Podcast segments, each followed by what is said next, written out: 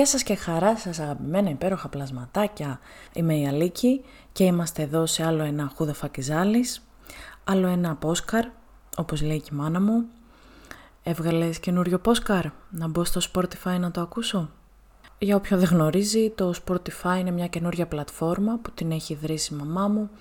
Ε, κατά κύριο λόγο παίζει αθλητικά, παίζει κάποιες φορές και το podcast μου. Άλλο ένα επεισόδιο σήμερα, πάρα πολύ χαρούμενη για το σημερινό επεισόδιο. Σήμερα θα μεταλαμπαδεύσω ατόφια γνώση. Θέλω να ξέρεις ότι το χουδεφακιζάλης περνάει πλέον σε άλλα επίπεδα. Σήμερα μιλάει η επιστήμη, δεν μιλάω πια εγώ. Και θα σας πω, θα σας μεταφέρω κάποια λόγια που υπόθηκαν διαστόματος Ειρήνης Χιρδάρη. Για όποιον δεν γνωρίζει, η Ειρήνη Χιρδάρη είναι sex coach, sex therapist, διοργανώτρια σεμιναρίων σεξουαλικής εκπαίδευσης και πολλά πολλά ακόμα μπορεί κάποιος να δει το βιογραφικό της. Και θα μου πεις στη σχέση εγώ μαζί της, ε, δεν τη γνωρίζω προσωπικά, αλλά το προηγούμενο Σάββατο παρακολούθησα ένα σεμινάριό της online και το βρήκα τρομερά ενδιαφέρον. Και τη ζήτησα λοιπόν, της έστειλε ένα mail και τη ζήτησα αν μπορώ να μεταφέρω κάποια λόγια που είπε η ίδια στο podcastάκι μου και μου είπε βεβαίως κανένα πρόβλημα, οπότε θα σας πω κάποια πράγματα που πιστεύω θα φανούν και σε εσάς πολύ ενδιαφέροντα από το σεμινάριο που είχε τίτλο «Ο έρωτας δεν φτάνει».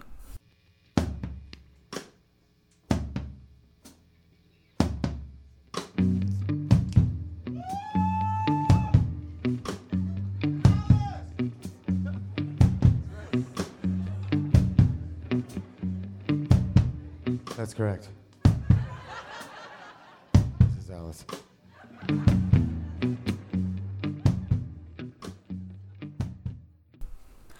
Να σου πω την αλήθεια στην αρχή, έλεγα να το παρακολουθήσω, να μην το παρακολουθήσω, το σεμινάριο έχει νόημα. Απ' την άλλη λέω όλο και κάτι θα μου δώσει και για κάποιο χούδα φακιζάλης. Και η αλήθεια είναι ότι δεν ήμουν σίγουρα αν θέλω να το παρακολουθήσω γιατί είχα ανάμεικτα συναισθήματα για τη χειρδάρη. Δηλαδή, παρόλο που όσο έχω διαβάσει για εκείνη και όσο την έχω παρακολουθήσει, έχει κάνει πολύ ωραία πράγματα ε, και αυτό που κάνει είναι τρομερά ενδιαφέρον. Έχει κάνει φοβερές συνεργασίες, έχει συνεργαστεί π.χ. με την Dr. Ruth, που είναι μια πάρα πολύ γνωστή Αμερικανίδα σεξολόγος. Μπορεί κάποιοι να την έχετε δει. Είναι έτσι μια γιαγιούλα, γλυκούλα, χαμογελαστούλα, ένα 40 κοντούλα. Είναι 90 χρονών πλέον. Πολύ μπροστά η τύπησα. Τώρα μιλάμε για μια γυναίκα που, ξέρω εγώ, μιλούσε τη δεκαετία του 60 και του 70 για πολλαπλούς οργασμούς στη γυναίκα σε εποχές που δεν είχες δικαίωμα στην ψήφο, όχι να έχεις δικαίωμα στον οργασμό. Οπότε, ναι και η Χιρθάρη έχει κάνει πολύ ωραία πράγματα, αλλά κάθε φορά που την έβλεπα στην τηλεόραση, κάπως ένιωθα ότι λέει πολύ mainstream ε, πράγματα, πολύ επιφανειακά. Παρ' όλα αυτά όμως, ε, κάθε άλλο παρά επιφανειακή είναι και το διαπίστωσα σε αυτό το σεμινάριο γιατί πραγματικά η προσέγγιση της στα θέματα ε, είναι πολύ πιο βαθιά και είναι θα έλεγα ψυχοκοινωνικο-σεξουαλική, συνδυάζει επιστήμες και γνώσεις. Και σκεφτόμουν μετά ότι πραγματικά ρε παιδί μου τελικά στην τηλεόραση το mainstream πουλάει και όχι μόνο στην τηλεόραση όλοι μας αυτό θέλουμε, το εύκολο και το γρήγορο όλα είναι fast food, όλα είναι εύκολη λύση. Ο άλλος θέλει έναν διατροφολόγο που θα του δώσει μια express δίαιτα και σε ένα μήνα θα έχει χάσει 100 κιλά. Η άλλη θέλει έναν personal trainer που θα της φυτέψει ένα six pack ωραιότατο ε, μέσα σε πολύ λίγο διάστημα. Ο άλλος θέλει έναν ψυχολόγο που πιστεύει ότι θα του λύσει τα προβλήματα και όχι απλώς θα του τα λύσει, θα του τα λύσει και σε δύο-τρεις συνεδρίες. Πώς χρειάζομαι λες ρε; Λες και είναι λέιζερ ο ψυχολόγος, έτσι. Ε, σε πέντε συνεδρίες θα έχει φύγει τρίχα ή θα έχω ακόμα; Και το μπικίνι. Τέλειο, κορίτσια.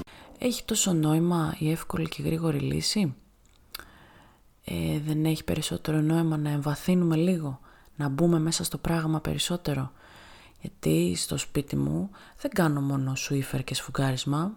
Χρειάζεται και μια γενική για να καθαρίσει, δεν χρειάζεται; Οπότε κλείνω αυτή την τεράστια παρένθεση, έχοντας αναθεωρήσει για τη χειρδάρη και έχοντας επιβεβαιώσει ότι όλοι μας ψάχνουμε μάγους να μας κάνουν τη ζωή μας μαγική. Δηλαδή για να καταλάβεις αυτό το σεμινάριο έλεγε τρεις ώρες πολύ ωραία και βαθιά πράγματα και ο άλλος στο τέλος, γιατί μας έδινε τη δυνατότητα να κάνουμε ερωτήσεις, ο άλλος στο τέλος τη ρωτάει ε, πώς θα την κάνω να με ερωτευτεί; Ε, πέταξέ της μία πέτρα στο κεφάλι, πιστεύω είναι πάρα πολύ καλή λύση. Και περνάω λοιπόν στα ωραία, σε όλα αυτά τα φοβερά που μας είπες. Στην αρχή μας έκανε έτσι μία εισαγωγή τι είναι ο έρωτας και τι είναι η αγάπη. Η αγάπη είναι ανιδιοτελής, η αγάπη είναι κάτι που μας κάνει να ευχαριστιόμαστε, που είμαστε καλά, που είμαστε ήρεμοι και ισορροπημένοι. Ενώ ο έρωτας είναι πιο εγωκεντρικός. Ο έρωτας έχει να κάνει πάρα πολύ με τη δύναμη και με την εξουσία θα έλεγα εγώ. Μας δίνει πολύ δύναμη, μας δίνει πολύ ενέργεια, μας δίνει κίνητρο πολλές φορές και είναι μια βιολογική ανάγκη, όπως είπε και η Ειρήνη, αλλά δεν φτάνει μόνο ο έρωτας. Ε, μας είπε λοιπόν ότι ο έρωτας περνάει από τρία κυκλώματα, δηλαδή ουσιαστικά για να το πω απλά είναι σαν να υπάρχουν τρία είδη ερώτων. Υπάρχει λοιπόν ο έρωτας, ο οποίος ε, βασίζεται στη σεξουαλική ορμή, στη λαγνία και στην επιθυμία. Είναι εκεί που μας έλεγε ότι τα ανδρογόνα και τα ιστρογόνα κάτι παθαίνουν και κάνουν πάρτι. Ε, το δεύτερο κύκλωμα είναι το κύκλωμα της ερωτικής έλξης ή αλλιώς του ρομαντικού έρωτα, δηλαδή ανάμεσα σε πολλούς γενετικά κατάλληλους, εγώ επιλέγω εσένα, κάτι με τραβάει σε εσένα, ε, κάπως δημιουργώ ένα love story μαζί σου. Και το τρίτο κύκλωμα είναι ο συντροφικός έρωτας, είναι δηλαδή συνήθως άνθρωποι που κάπως με ένα μαγικό τρόπο δένονται πάρα πολύ και τους βοηθάει αυτό το δέσιμο κατά προέκταση πολλές φορές να εκπληρώσουν και τις γονεϊκές τους υποχρεώσεις και τους φέρνει πάρα πολύ κοντά. Κάτι άλλο που μου άρεσε πάρα πολύ και όποιος θέλει μπορεί να το κάνει, μας ζήτησε να σχηματίσουμε ένα τρίγωνο. Στο κέντρο του τριγώνου γράψαμε τη λέξη αγάπη. Ουσιαστικά αυτό το τρίγωνο είναι μια σχέση αγάπης. Και από τι αποτελείται μια σχέση αγάπης, αποτελείται στην κορυφή βάλαμε τη λέξη εγκύτητα, κάτω δεξιά βάλαμε τη λέξη δέσμευση και κάτω αριστερά βάλαμε τη λέξη πάθος. Μία ιδανική σχέση αγάπης, η ιδανική αγάπη, χρειάζεται πάθος, εγκύτητα, δέσμευση. Χρειάζεται και τα τρία. Σε μία μακροχρόνια σχέση πάντα, έτσι. Ενώ λέει πολλές φορές συναντάμε ε, δύο στοιχεία από τα τρία. Για παράδειγμα, αν πάρουμε τη μία πλευρά του τριγώνου, έχουμε πάθος και εγκύτητα. Αυτά, λέει, τα δύο δημιουργούν την ερωτική αγάπη. Συνήθως, λέει, είναι τα ζευγάρια τα οποία είναι έτσι πολύ παθιασμένα και πολύ ερωτευμένα και υπάρχει οικειότητα μεταξύ τους, αλλά ουσιαστικά είναι σαν να μην ενηλικιώνεται λίγο αυτή η σχέση, σαν να μην περνάει στη δέσμευση, που η δέσμευση δεν είναι απαραίτητα γάμος ή κάτι τέτοιο, αλλά μας είπε ότι σε μια μακροχρόνια σχέση είναι απαραίτητη η δέσμευση. Ε, στην άλλη πλευρά του τριγώνου υπάρχουν ε, οι σχέσεις που αποτελούνται από εγκύτητα και δέσμευση. Αυτή λοιπόν είναι η συντροφική αγάπη. Είναι συνήθως αυτά τα ζευγάρια που ναι μεν δεν έχουν πρόβλημα να δεσμευτούν και να ε, υπάρχει αποκλειστικότητα και υπάρχει και τρομερή οικειότητα, είναι πάρα πολύ κοντά, είναι πολύ ωραίοι σύντροφοι, αλλά κάπως δεν υπάρχει το ξεμιάλισμα, δεν υπάρχει το πάθος, αυτή η ένταση. Και στο κάτω μέρος του τριγώνου ε, είναι πάθος και δέσμευση. Μία σχέση αγάπης που αποτελείται από πάθος και από δέσμευση είναι μία ανώριμη αγάπη. Ίσως και η χειρότερη από όλες, γιατί είναι συνήθως αυτά τα ζευγάρια που κάνουν σαν παλαβή ο ένας για τον άλλον και εγώ μόνο για σένα και εσύ μόνο για μένα και δεν υπάρχει κανένας στον πλανήτη ε, και στην πραγματικότητα είναι κάπως σαν άδεια αγάπη αυτή. Δεν γνωρίζονται ουσιαστικά, δεν ξέρει ο ένας τις ανάγκες του άλλου, δεν έχουν έρθει πάρα πολύ κοντά. Στη συνέχεια μας είπε διάφορα πράγματα για το σήμερα, ότι σήμερα λέει έχουμε τρομερές απαιτήσεις από τις σχέσεις μας και από τους ανθρώπους, ε, επίσης νομίζουμε ότι έχουμε και τρομερές επιλογές λόγω διαδικτύου, ενώ πολλές φορές δεν ισχύει αυτό. Και γενικά στο σήμερα υπάρχει μια τρομερή ανασφάλεια. Δεν υπάρχει καθόλου εμπιστοσύνη, όλα είναι πάρα πολύ μετέωρα και για να χτιστεί, για να δομηθεί μια υγιή σχέση, χρειάζεται λέει να παρέχουν και οι δύο πλευρές τρομερή ασφάλεια. Δηλαδή αυτά λέει που κάναμε παλιά, θα σε κάνω να ζηλέψεις και όχι αυτή η αβεβαιότητα και όλο αυτό προκαλεί μια τρομερή σύγχυση σε μια σχέση. Πρέπει και οι δύο πλευρές να παρέχουν ασφάλεια ο ένας τον άλλον. Και επίσης λέει αυτό που συμβαίνει σήμερα, ε, που εγώ το βρίσκω και ευχάριστο, είναι ότι οι σχέσεις λέει δεν έχουν πια κανόνες. Λέει παλιότερα στις γενιές της μαμάς μας και της γιαγιάς μας υπήρχε ας το πούμε κάποιο manual. Ε, υπήρχαν κάποιοι κανόνες και κάποιες συγκεκριμένες αξίες. Έλεγες, ωραία θα κάνεις αυτό, θα παντρευτείς, θα τον ρίξεις έτσι και θα γίνει εκείνο και υπήρχε μια σειρά των πραγμάτων. Ενώ λέει σήμερα, ο καθένας βάζει τους δικούς του κανόνες και ο καθένας βάζει τις δικές του αξίες στη σχέση. Δηλαδή στη σημερινή ημέρα υπάρχουν σχέσεις που πηγαίνουν πάρα πολύ καλά από απόσταση και ο ένας ζει στο Λονδίνο, ο άλλος ζει στην Αθήνα. Υπάρχουν σχέσεις πολυγαμικές, δηλαδή που έχουν και άλλους συντρόφους μέσα στις σχέσεις και περιορέξω κολοκυθόπιτα το γνωστό, άμα το έχει βρει το ζευγάρι, τι φλανάχει η νύφη και ο γαμπρός. Τι φλανάχει ο πεθερός. Δεν πρέπει οι κανόνες που έχω στη σχέση μου με τον σύντροφο ή τη σύντροφό μου να επηρεάζονται και να κλονίζονται από γονείς, φίλους και άλλους παρατρεχάμενους. What happens in my relationship stays in my relationship. Σε τρέλανα έτσι. Και φυσικά για να βάλεις τους δικούς σου κανόνες και τις δικές σου αξίες είναι πάρα μα πάρα μα πάρα πολύ σημαντικό η επικοινωνία. Ήταν μια λέξη που μας έλεγε και μας ξαναέλεγε επικοινωνία, ουσιαστική επικοινωνία γιατί πολλές φορές νομίζουμε ότι επικοινωνούμε και είμαστε κοντά με κάποιον, ενώ στην πραγματικότητα πολλές φορές κρύβουμε πτυχές του εαυτού μας, κρύβουμε το ποιοι είμαστε, αλλά νομίζω το κρύβουμε και από τον ίδιο μας τον εαυτό πολλές φορές. Κάτι άλλο γαμάτο που κράτησα από το σεμινάριο ήταν σε κάποια φάση μας λέει ότι όταν έρχεται ένας πελάτης στο γραφείο μου να τα πούμε ή όταν έρχεται ένα ζευγάρι να τα πούμε, το πρώτο πράγμα που τους ρωτάω για να καταλάβω λίγο τη σχέση τους και αυτόν τον έρωτα, πώς έχει εξελιχθεί, τους ρωτάω να μου πούν ποιο ήταν το love story σας. Δηλαδή ποιο ήταν το σενάριο έρωτα, πώς ξεκίνησε όλη αυτή η σχέση.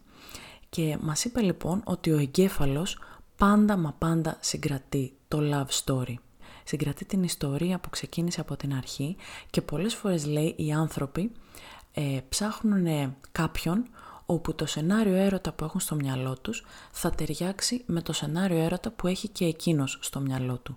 Και αν βρεθούν αυτοί οι δύο άνθρωποι πολλές φορές γίνεται boom και δημιουργείται έτσι ένας πολύ έντονος έρωτας.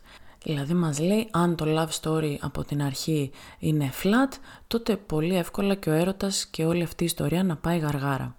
Και πραγματικά, άμα κάτσεις και το σκεφτείς, όσοι άνθρωποι πέρασαν από τη ζωή σου και σε στιγμάτισαν, άμα κάτσεις και σκεφτείς την ιστορία έρωτα που είχες μαζί τους, πραγματικά είναι κάτι εξωπραγματικό, είναι μια wow ιστορία και κάτι φοβερό, ενώ αντίστοιχα όσες σχέσεις είχες και πήγαν άπατες, Συνήθως άμα σου πει κάποιος πώς ήταν στην αρχή, πώς τον γνώρισες, θα πεις εντάξει μωρέ, τον ήξερα και μετά άρχισα μου στέλνει, εγώ δεν ήμουν σίγουρη, αλλά μετά ήταν καλό.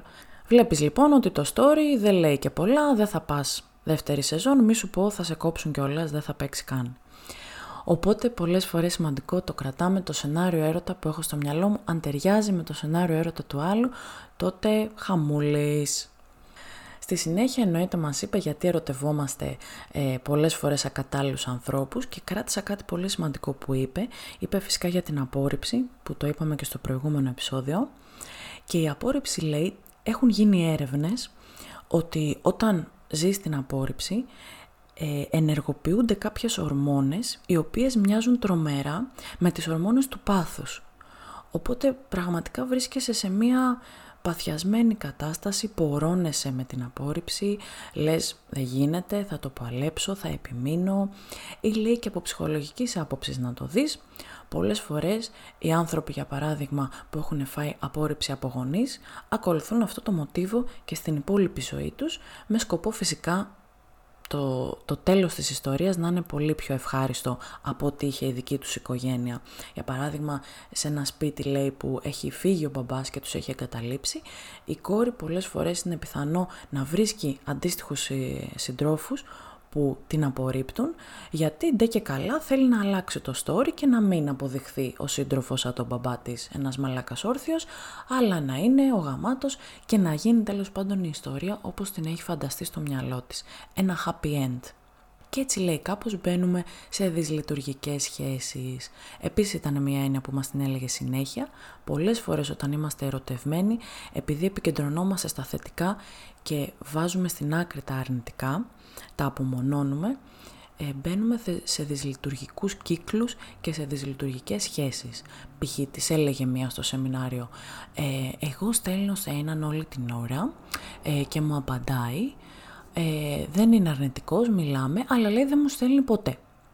Εκεί της λέει ρε παιδί μου ότι κατά ένα μεγάλο ποσοστό όντως πας να μπεις σε μια δυσλειτουργική σχέση γιατί from day one βλέπεις ότι το ενδιαφέρον του άλλου ναι μεν δεν είναι μηδενικό αλλά δεν είναι και να πετάει το βρακί του. Άρα κατά προέκταση άμα τον ρωτήσεις μετά από καιρό ποιο ήταν το love story σας πιθανότατα να ήταν πολύ flat το story το δικό του με εσένα και να πάει όλο η ιστορία να πάει γαργάρα. Ε, επίσης μας είπε ότι οι σχέσεις μπορούν, σχέση λέει σημαίνει διευθέτηση των αντιθέσεων.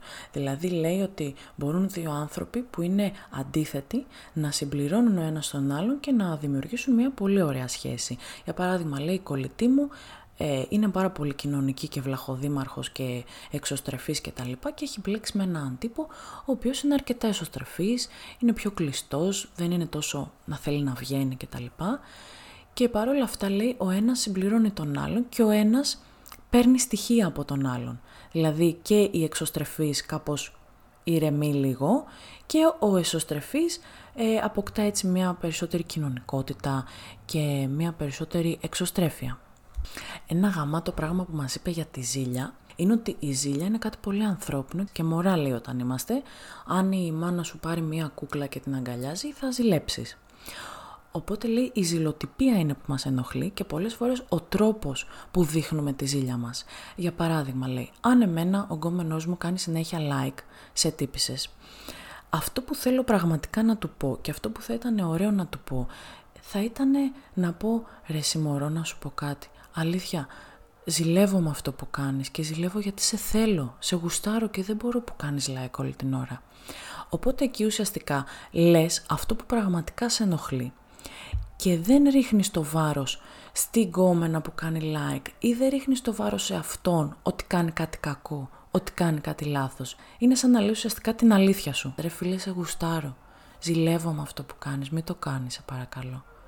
Έχει πολύ μεγάλη διαφορά από το να πεις στον άλλο «Καλά ρε γελία, πάλι σε κόλλους κάνεις like». Έλεος δηλαδή. Εκεί δείχνεις και λίγο, ξέρεις, είναι σαν να κάνεις shame στον άλλο ρε παιδί μου, ότι καλά δεν τρέπεσαι, τι είναι αυτά τα έσχη που κάνεις. Σιγά και τι έκανε δηλαδή ο άνθρωπος, έτσι. Λες και εσύ δεν έχεις πατήσει like σε κοιλιακούς και κόλλους. Μετά μας έλεγε επίσης ότι μια σχέση έχει ανάγκη από ασφάλεια, αλλά έχει και πολύ ανάγκη από ανασφάλεια. Δηλαδή από έκπληξη. Δηλαδή ρουτίνα, ρουτίνα, ρουτίνα δεν βοηθάει πάντα, θέλεις και λίγο δράση, θέλεις και κάτι διαφορετικό, γιατί λέει Κατά βάση τα ζευγάρια χωρίζουν από ρουτίνα, από καυγάδες ή από κακό ή καθόλου σεξ. Και μας έδωσε κάποιες έτσι χρήσιμες λύσεις για αυτά τα θέματα. Φυσικά βέβαια είπε ότι αναπερίπτωση ισχύουν πολύ διαφορετικά πράγματα και ότι πρέπει να έρθεις σε ειδικό για να σου δώσω συγκεκριμένη λύση για τη δική σου σχέση. Παρ' όλα αυτά μας είπε κάποιους έτσι βασικούς κανόνες που μπορεί να ισχύουν για τους περισσότερους, όπως π.χ. για το θέμα της ρουτίνας μας είπε ότι είναι πολύ σημαντικό το ζευγάρι να δίνει ραντεβού μία φορά την εβδομάδα. Ουσιαστικά δηλαδή να βάζει τη φαντασία του και τη δημιουργικότητά του και να ανοίγει το κουτί με τις ιδέες όπως μας το είπε και κάπως σαν να επαναφέρει τα πρώτα ραντεβού, να φεύγει λίγο από τη ρουτίνα και να ζει κάτι διαφορετικό. Επίσης για το θέμα των καυγάδων ε, μας έδωσε κάποιες λύσεις πώς να δαμάσουμε το θυμό μας.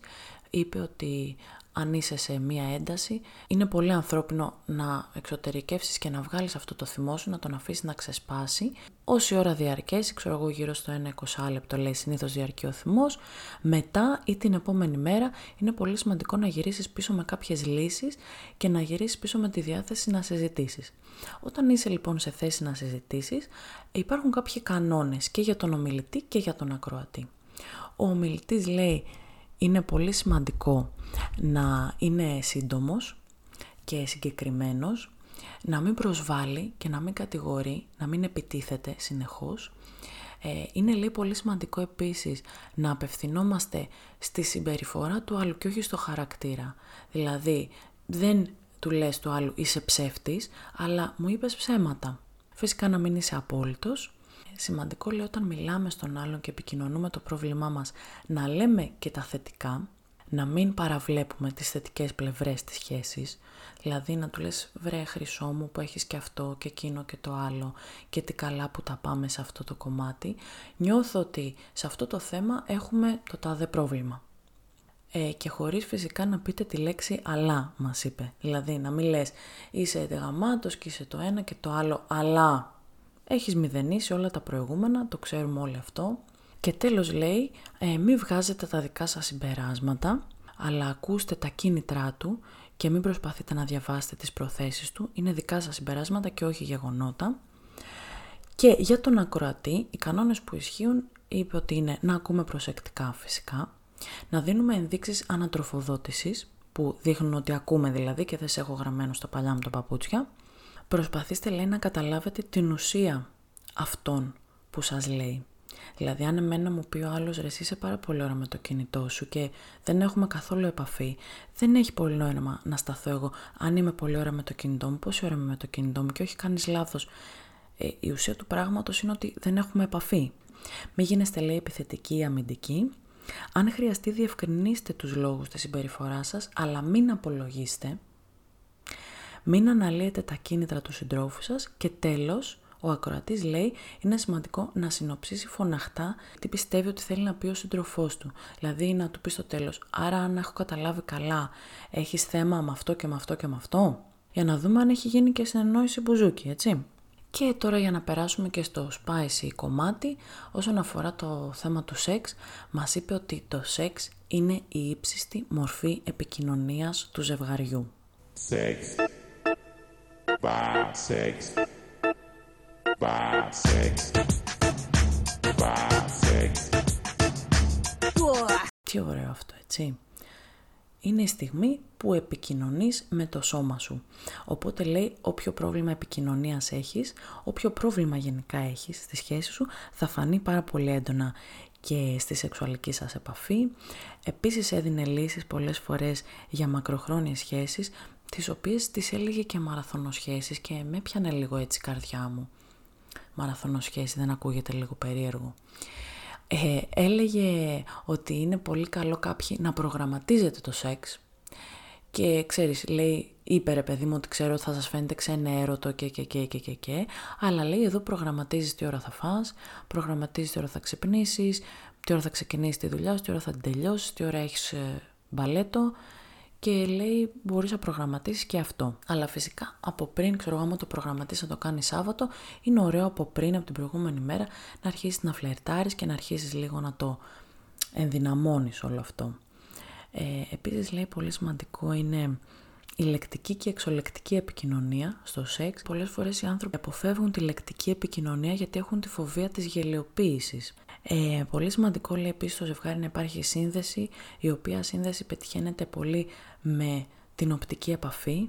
Πολύ σημαντικό λέει κατά τη διάρκεια του σεξ να έχεις οπτική επαφή με τον σύντροφό σου και μάλιστα λέει μετά από 4 λεπτά που βλέπεις κάποιον είναι λέει σαν να βλέπεις την ψυχή του.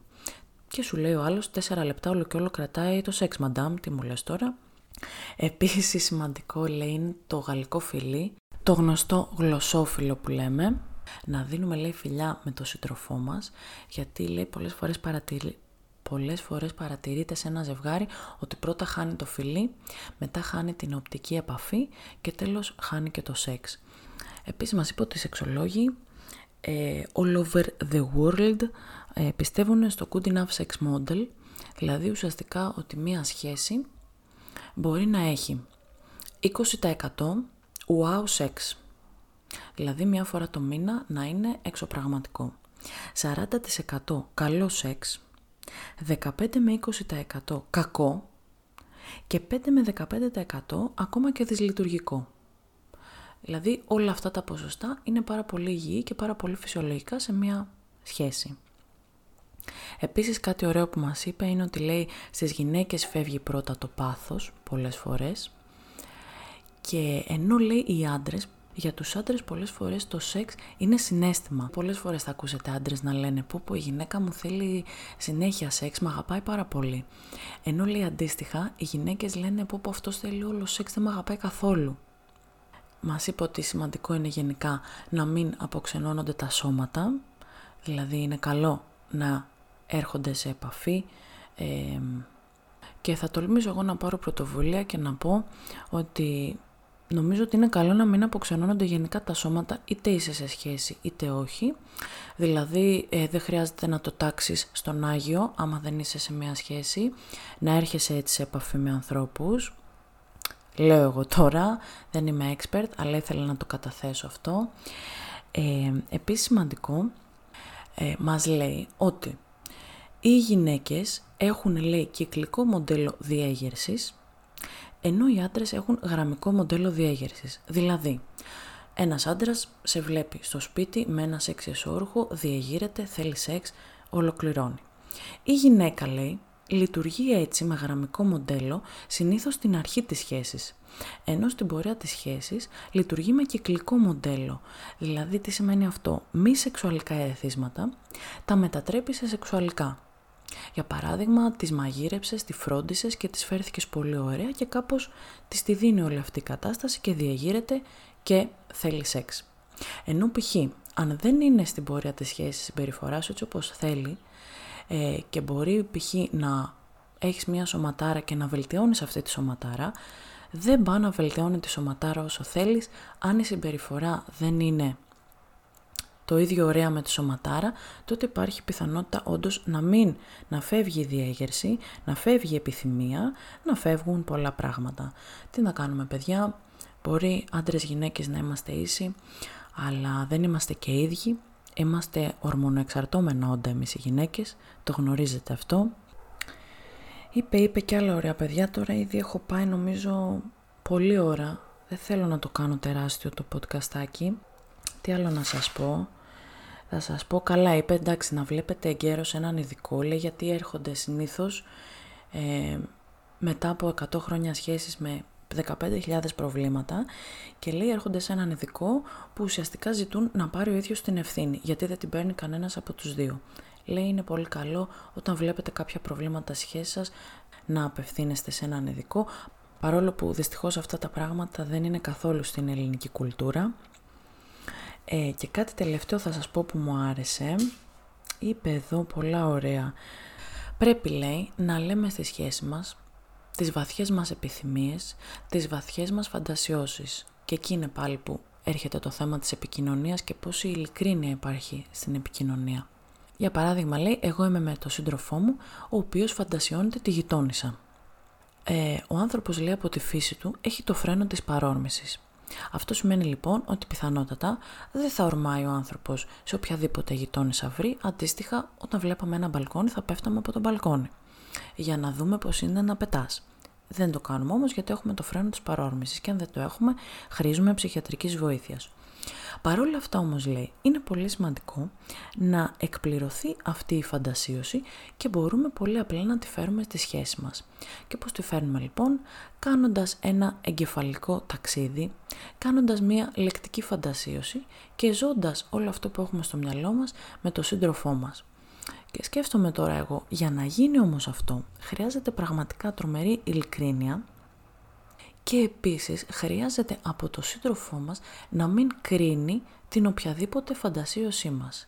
Εντάξει, εκτός αν φαντασιώνεσαι πολύ μικρά παιδάκια που φαντάζομαι εκεί υπάρχει κάποιο πρόβλημα, αλλά διάφορα άλλα πράγματα που ακόμα και αν μην είναι στη σφαίρα των ενδιαφερόντων μας, για τον άλλον είναι πολύ διαγερτικά ρε παιδί μου και μπορεί στον άλλον να αρέσει το cyber πάρα πολύ. Λέω ένα παράδειγμα. Είπε λοιπόν επίσης το δεν μπορώ να κάνω σεξ δεν σημαίνει ότι δεν θέλω σεξ, σημαίνει ότι θέλω διαφορετικά. Σημαίνει ότι θέλω να το πάμε λίγο αλλιώς, να γίνουν οι κανόνες λίγο διαφορετικοί. Κλείνοντας λοιπόν να πω ότι μας είπε ότι είναι πάρα πολύ σημαντικό στη σχέση ότι δεν μας αρέσει να το διορθώνουμε, να το συζητάμε, να το αλλάζουμε, να έχουμε ειλικρινή συμπεριφορά, να έχουμε ενσυναίσθηση πάρα πολύ σημαντικό γενικά στη ζωή μας πιστεύω αυτό. Προσπαθώ να καταλάβω πώς νιώθει ο άλλος, προσπαθώ να μπω στα παπούτσια του άλλου παρόλο που έχω μια πολύ διαφορετική προσωπικότητα και δεν σκέφτομαι με τον ίδιο τρόπο Και πολύ σημαντικό λέει η ανάληψη ευθύνης. Δεν φταίει πάντα ο άλλος, ας πάρουμε και εμείς το μερίδιό μας. Αυτά είχα να σας πω, ξεχνάω κάτι άλλο, ξέρεις τι άλλο είπε και μου άρεσε, ότι λέει μια σχέση είναι ωραίο να περνάει φάσεις εξέλιξης, δηλαδή είμαστε εραστές, μετά γινόμαστε σύντροφοι, μετά γινόμαστε σύζυγοι, μετά γινόμαστε γονείς, μπούρου μπούρου μπούρου μπούρου. Κλείνει ο ένας κύκλος, περνάμε στον άλλον. Κλείνει ο άλλος κύκλος, είμαστε έτοιμοι να περάσουμε στον επόμενο και οι δύο. Αυτά είχα να σας πω για σήμερα. Εύχομαι να πέρασα πολύ γνώση. Τρεις ώρες ήταν αυτές, δεν μπορώ να τα πω όλα προφανώς. Θα κλείσω με τρία αποσπασματάκια, είναι σύντομα και πολύ ευχάριστα, ε, από ένα βιβλίο το οποίο λέγεται «Όμοιος, ομοίως ζευγαρώνει». Το έχει γράψει, μισό λεπτάκι, το έχει γράψει ο Σέπαρτ David Gellert, είναι διάσημος όλο τον κόσμο ψυχοθεραπευτής, ε, με πάρα πολλές μελέτες στην οικογενειακή θεραπεία, τη μελαγχολία, τους πονοκεφάλους, τις φοβίες, τα όνειρα και πολλά άλλα. Μας λέει λοιπόν ο θεραπευτής αυτός, για να σας κάνω μια εισαγωγή, μας λέει σε αυτό το βιβλίο ότι εμάς τους ανθρώπους μας προκαθορίζουν, μας προγραμματίζουν να σκεφτόμαστε, να αισθανόμαστε και να ενεργούμε με ορισμένο τρόπο οι πρώιμες εμπειρίες της ζωής μας, οι γονείς μας, τα αδέρφια μας, οι θείοι και οι θείες, οι παππούδες και οι γιαγιάδες, οι δάσκαλοι, οι συνομιλικοί μας και μερικά τυχαία περιστατικά, όπως το δάγκωμα από ένα σκύλο, μπουρουμπουρου μπουρουμπουρου. Και μας λέει τώρα συγκεκριμένα για μία θεραπευόμενη, λέει ας δούμε τη Μάρτζ που έρχεται να θεραπευτεί γιατί πιστεύει πως είναι αντιπαθητική, πάσχει από έλλειψη αυτοπεποίθησης, αισθάνεται παραπεταμένη και υποφέρει. Φέρεται ψυχρά και εχθρικά σε άτομα του άλλου φίλου.